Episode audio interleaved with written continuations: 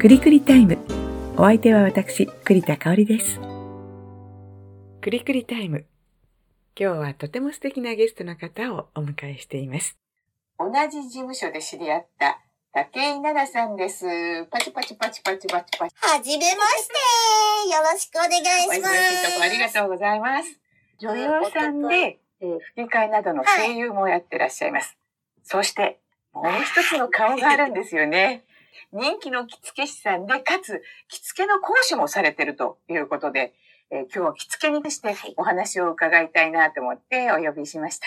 よろしくお願いします。ありがとうございます。よろしくお願いしま。ますず、着物との出会いなんだけど、着物を着る機会は昔から多かったの、私、あの、子供の時から、あの、作り帯って嫌いで、もう中学生の時には、あの、浴衣の帯は自分で結んでました。でも、着物って言っても浴衣がほとんど、お祭りとかそういうのがあると、もう着たくて着たくてって感じ。作り帯が嫌だったってことは、ああいう浴衣のセットってみんなこうで作り帯になって、同じ形になってるけど、あれが嫌だったんだ。小さい時からあれが嫌い、自分で結びたかったっていうより、自分の体に馴染むような形にしたかった。へえ。やっぱりだから子供の頃からさ、そういう着物に関してのなんか感性というかそういうのがやっぱり備わってたんだね、きっとね。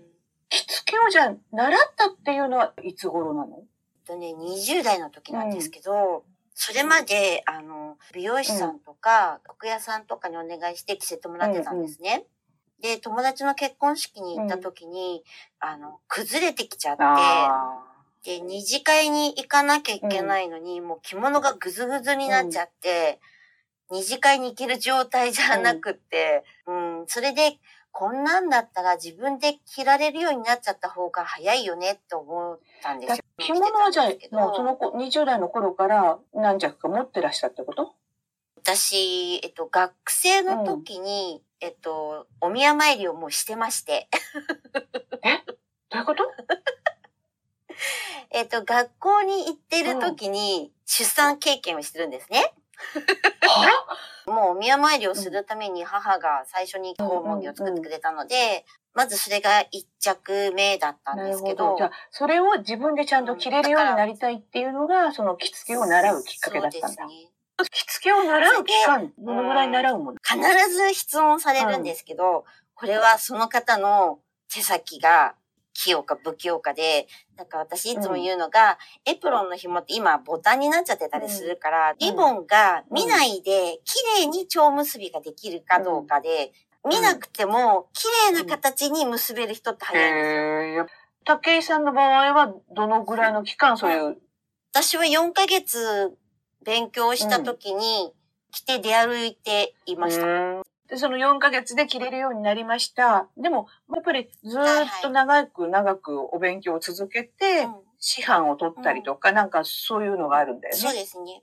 あの、資格を取るのには、やっぱり綺麗に着れるから資格が取れたっていうわけにはいかなくて、ある程度の過程を、あの、ちゃんと辿っていかないと、免状っていうのももらえなくって、で、私の場合は一応、4年行ったら講師の試験を受けて、資格がもらえるっていう学院だったんですけど、3年生の時に校長先生から推薦されて、受けたらなんか受け、受かってしまって、その講師をじゃあもうず、ずいぶん長いことやってらしたってことですか？そうですね、もう30年ちょっと。えええ、それはどっかのそういう、あの、着付けの学校で教えていらしたってこと？えっと、大きなところに所属してたのは6年間で辞めて、フリーで、あの、教えるフリーで。教えるっていうのは、えっと、武井さんのその、例えば着付け教室みたいなのを武井さんが主催して開く、開いてたの？主催っていうよりも、なんか来てくださいっていうお声を結構いただいへて、ー生徒さん集めるから、そこで教えてもらえませんかって言われて、そこは7年ぐらい。すごいですうんね。で、あとは、あの、個人的に教えてほしいっていう方もいる先ほどあのお話ししてた着付け師としてのお仕事もされてるっていうのは、そうですね。着付け師としてデビューしたのは去年の10月です。うんただ10月にデビューしたと同時に、もう延々なんか予約すが続いごいでてしまって。すよね。もう人超人気の。いやいや、そんなことはないんですけど、なんかおかげさまでっていうか、10月スタートしてから12月27日までノンストップでした。で、1月1日から、この前、えーうんおとといまでほぼほぼノンストップでした。ってことは、だから、一月、まあ、もし一日一件だとしても、三、四十件月に引き受けてるってことになるよね、そしたらね。そうですね。最大で、えっ、と、受けたのが、えー1時間45分で、7名の羽織袴、男性なんですけど、高校の先生たち、で、助手の方もいなくてでしょ？あ、なしです。あの、たくさん入って来られると困るので、一人でお願いしたいんです。なんちゅうオーダーだ。あの、もちろん、あの、皆さんレンタルなのでね、箱からも出していないっていうのが通常なんですよ、置き付けに行くと。なので、前日に行って、全部箱から出して、使う順番に並べて、テーブルの上に7名分並べへて、すぐ置き付けができるようにして、そこに全員立っていただいて、っていう感じで、やりました。で、コサージュまでつけて、無事終わって、で、後からその、無事に卒業生を見送ることもできたし、誰一人気崩れる人もいなくって、とってもいい式になりました。ありがとうございましたっていうメッセージをいただいたときは、なんかちょっと私も今思い出しても涙が出てね、素敵なお話だよね。そっか。はい、すごい、ああ、よかったな。って、頑張って、頑張ってすごい頑張ってらっしゃるし。あの、前もちょっとあの、お話聞いたときに、その、着付けでそうお伺いしたときにね、こう、靴、靴下履き替えたりとか、なんかすごい、あの、はいはい。気を使ってらっしゃるよね。着付けに関してね。うーん。でも、やっぱり外を歩いていった靴下で、そこのお宅に上がるのは失礼かなと思ってるので、もう靴下は必ずなるほど。かすえー訪問したお宅に対する気遣いだとか、そういう着物に関する、対する気遣いだとか、いや、非常に気遣いの高い方だなっていうふうには、お話聞いてても思いました。だから私、ノーメイクで行くんですよ。ああ、確かにファンデーションにちょっとついちゃったりとかって、そうか。そうなんです。そこまで気を使われてるんはいだ。素晴らしい。で、はい私、あの、実は自分でも着物は、あの、下手っぴだけど着るんだけど、補正はやっぱ自分ではさすがにちょっとやらないんですが、補正は必ず必要なものなの。補正は必要です。うん太ってても痩せてても関係なくあ必要です。うん太ってる方は逆にお腹が出ているのが目立たないように、バストのすぐ下にお腹と帯を巻いた時に帯の高さが平行になるように補正を入れる必要があるんですね。それをしないとお腹だけぽっこり出てしまって、妊婦さんみたいな形になっちゃうんですね。あと私、あの、うん。おお尻がね大きいので腰あたりおとかね、本当は入れた方がいいんだよね、そういう人って。あの、よく浴衣の子とかで、あの、お尻のところがダブってこう、おむつしてるみたいになって、あれは完全に補正が入ってない状態で、ああいうまあ、浴衣はなかなか、あの、自分で着たりとかっていう人だと、なからなか補正まではちょっとやらないんだけど、まあ本当は、いやいやいやいや浴衣の場合は体の線がとっても出るので、お尻のところに補正が入っていないと、とっても生めかしいスタイルになってしまうんですね。あとね、もう一つ、自分の着付けのことで、まあ、下手っぴな着付けのことで教えてほしいんだけど、襟抜きがね、えっと、襦袢の時にはもう完全にこう、ひ、あの、ひ、紐がついてるんで、キュッてこう、ちゃんと綺麗に抜けるんだけど、それでこう、上に着物を着て、帯を締めると、もう、襟抜きがどんどん上がってきちゃうんだけど、何の襟芯入れてます？何の？えっと、な、なんだろう、白いこういう、あの、あ、ププラスチッラスチックみたいなんですよね。あれが原因です。まずはつ。。あ、え、あれじゃなかったらな、何がいいんですか？あのあの、プラスチックのって戻ろうとするんですね。うん。形が。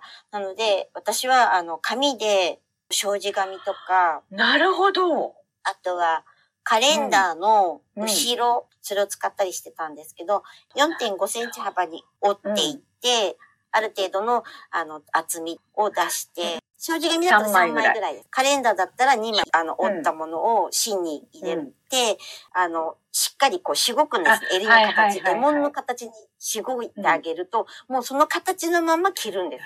ほど。あの着物を着て帯とかをやってる間にズルズル上がってくるっていうのが少しは解消するかもしれないかな、じゃあね。その形を崩さないように意識して着ることがまず大事。ねあと、襟幅が問題なんですよ。襟幅、あの、普通に呉服屋さんとかで仕立ててもくれると、襟幅半分に折っちゃうんですね、全あ部。背縫いのところでまずあ止めますよね止めます。内襟側。で、そこから襟肩きっていう、あの、お着物仕立てるときに切り込みを入れる部分があるんですね。そこが9.5センチぐらいのところなんですよ。そこのところを止めるんですけど、その時に7ミリぐらい内襟側を吊り気味にして、つけ、あの、一箇所縫い止めするんですね。3点だけ止めるんですね。それで、その流れのまま広げた状態でいくと、そうしないと、バストがしっかり包まらないじゃないですか。10センチ幅あると、バストをしっかり包み込めるので、うん襟が、襟合わせが崩れていかないんですそこに多分私も原因があるような気がしてきた。なるほど。うん。なんかあれだね、あの、私も武井さんの着付け教室に通った方がいいかも。私だから、着付け自分ではやるんだけど、それなんでかっていうと、あの、うん舞台とかで着物を着たりする機会があったりしてたんで。講談もやってらっしゃいますし、ねうんあの、そういうので、あ自分でちゃちゃっていうのができるようにってんで、まあ勉強したぐらいで、あの、着付け教室に通ったことは一回もないんですよ。なのではい、基礎が全全然できてないから、今のお話を聞いてると、あ、ちゃんと勉強しないとダメだなってのをつくづく思いました。うん今のでもね、お話を聞いて、武井さんに、えーやっぱり私も着付けをお願いしたいわっていう方がいらしたとすると、どういうふうにしたらいいの、はい。あ、えっと、竹井奈々で Google で検索をしていただうんければ、えっと、私のホームページがあるので、そこからお問い合わせってあるので、そこにメッセージを送っていただけると、なるほどいきま。す。じゃあ、はいえっ、と、最後にですね、あの、武井さんも実は、えっ、と、スタンド FM をやってらっしゃるので、はい。は宣伝をどうぞ。はい。えー、30歳の年の差の子と一緒に二人で、あれ週に1回ぐらいおしゃべりをしています。